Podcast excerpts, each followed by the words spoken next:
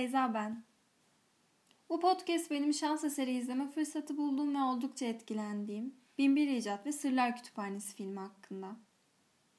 Bu bir kısa film. Süresi yaklaşık 15 dakika. Bütün bu podcast süresi boyunca da bu film hakkında konuşacağım. Sen de bu filmi herhangi bir platformdan kolaylıkla bulabilirsin. Lütfen sen de izle ve üzerine beraber düşünelim. Paylaştığın düşüncelerin sana uygun olup olmadığını, hangi noktada aşabileceğini beraber görelim.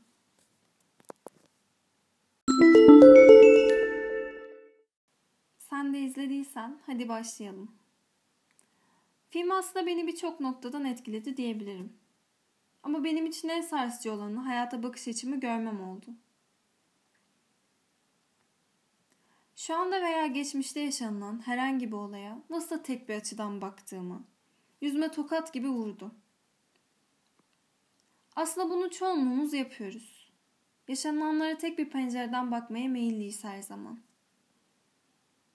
Bu durumun oluşmasının sebebi belki yaşadıklarımız, yaşadığımız çevre, ülke, birçok neden olabilir aslında. Bence bir sebebi de büyürken tek bir düşünceye bağlı kalmaya, kendi düşüncemizi anlatmak için bile karşı düşünceyi ezmeye alışmış olarak büyümemiz. Ve bu durum çok normal bir durummuşçasına neredeyse hepimiz yapıyoruz bunu günlük hayatımızda. Film aslında bu konuda benim de yaptığım ve değiştirmeye çalışmadığım bir yanlışlığı görme fırsatı verdi bana. Bu duruma verebileceğim en güzel örnek filmde de olan örnek aslında. Batı medeniyetlerinin orta çağ yaşadığı süreci karanlık çağ adı verirken Doğu medeniyetlerinin o dönemde altın çağını yaşıyor olması. Ama biz her zaman orta çağın karanlık olduğunu düşündük. Çünkü genellikle kaynaklarda bu çağ tek bir nokta üzerinden anlatılıyor. Filmde de çocuklara anlatıldığı gibi sanki bu çağ çöpmüş, dünya geçecek hiçbir nokta yaşanmamış gibi. Fakat bu durum sadece batıya ait. Ve Doğu bu dönemde aslında kendini geliştirmeye ve değişmeye devam ediyor.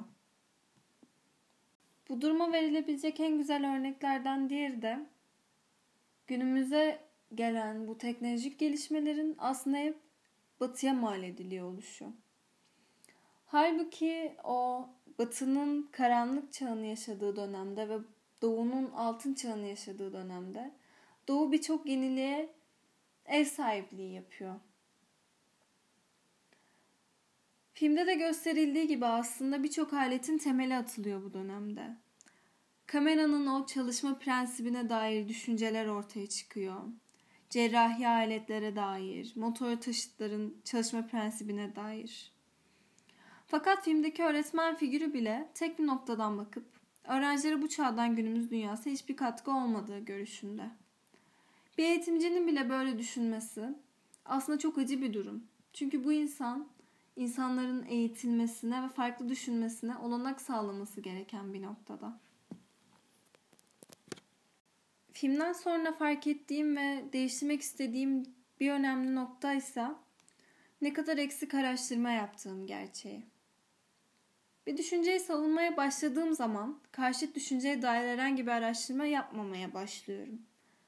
Belki kafamda oluşan ve savunduğum düşüncenin değişmesinden korkuyorum. Ve bu oldukça gerici bir düşünce bana göre.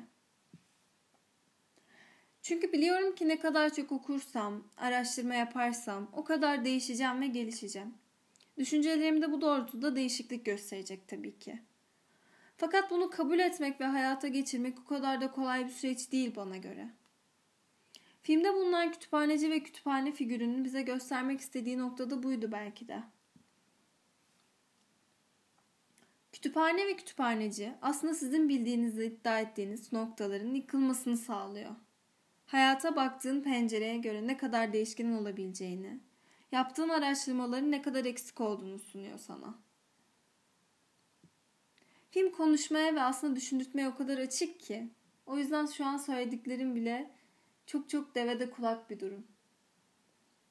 Fakat eklemek istediğim küçük bir nokta daha var. Ben Batı dünyasının bilim alanında çalışmalarını tabii ki kabul ediyorum. Dünyaya katkılarını, günümüzde ne kadar ileri bir seviyeye taşıdığını, bunlar yatsınamaz gerçekler. Aynı zamanda bu podcast'te bir kültürü kötüleyip diğer bir kültürü göğe çıkarmak amacıyla da yapmadım. Sadece düşünce tarzımın tek yönünün beni rahatsız etmesi ve bu durumun benim için de bu podcast'i dinleyen herkesin kendi bu yanlışlığa sahipse fark edebilmesi için hazırladım. Umarım keyif almışsındır. Görüşmek üzere.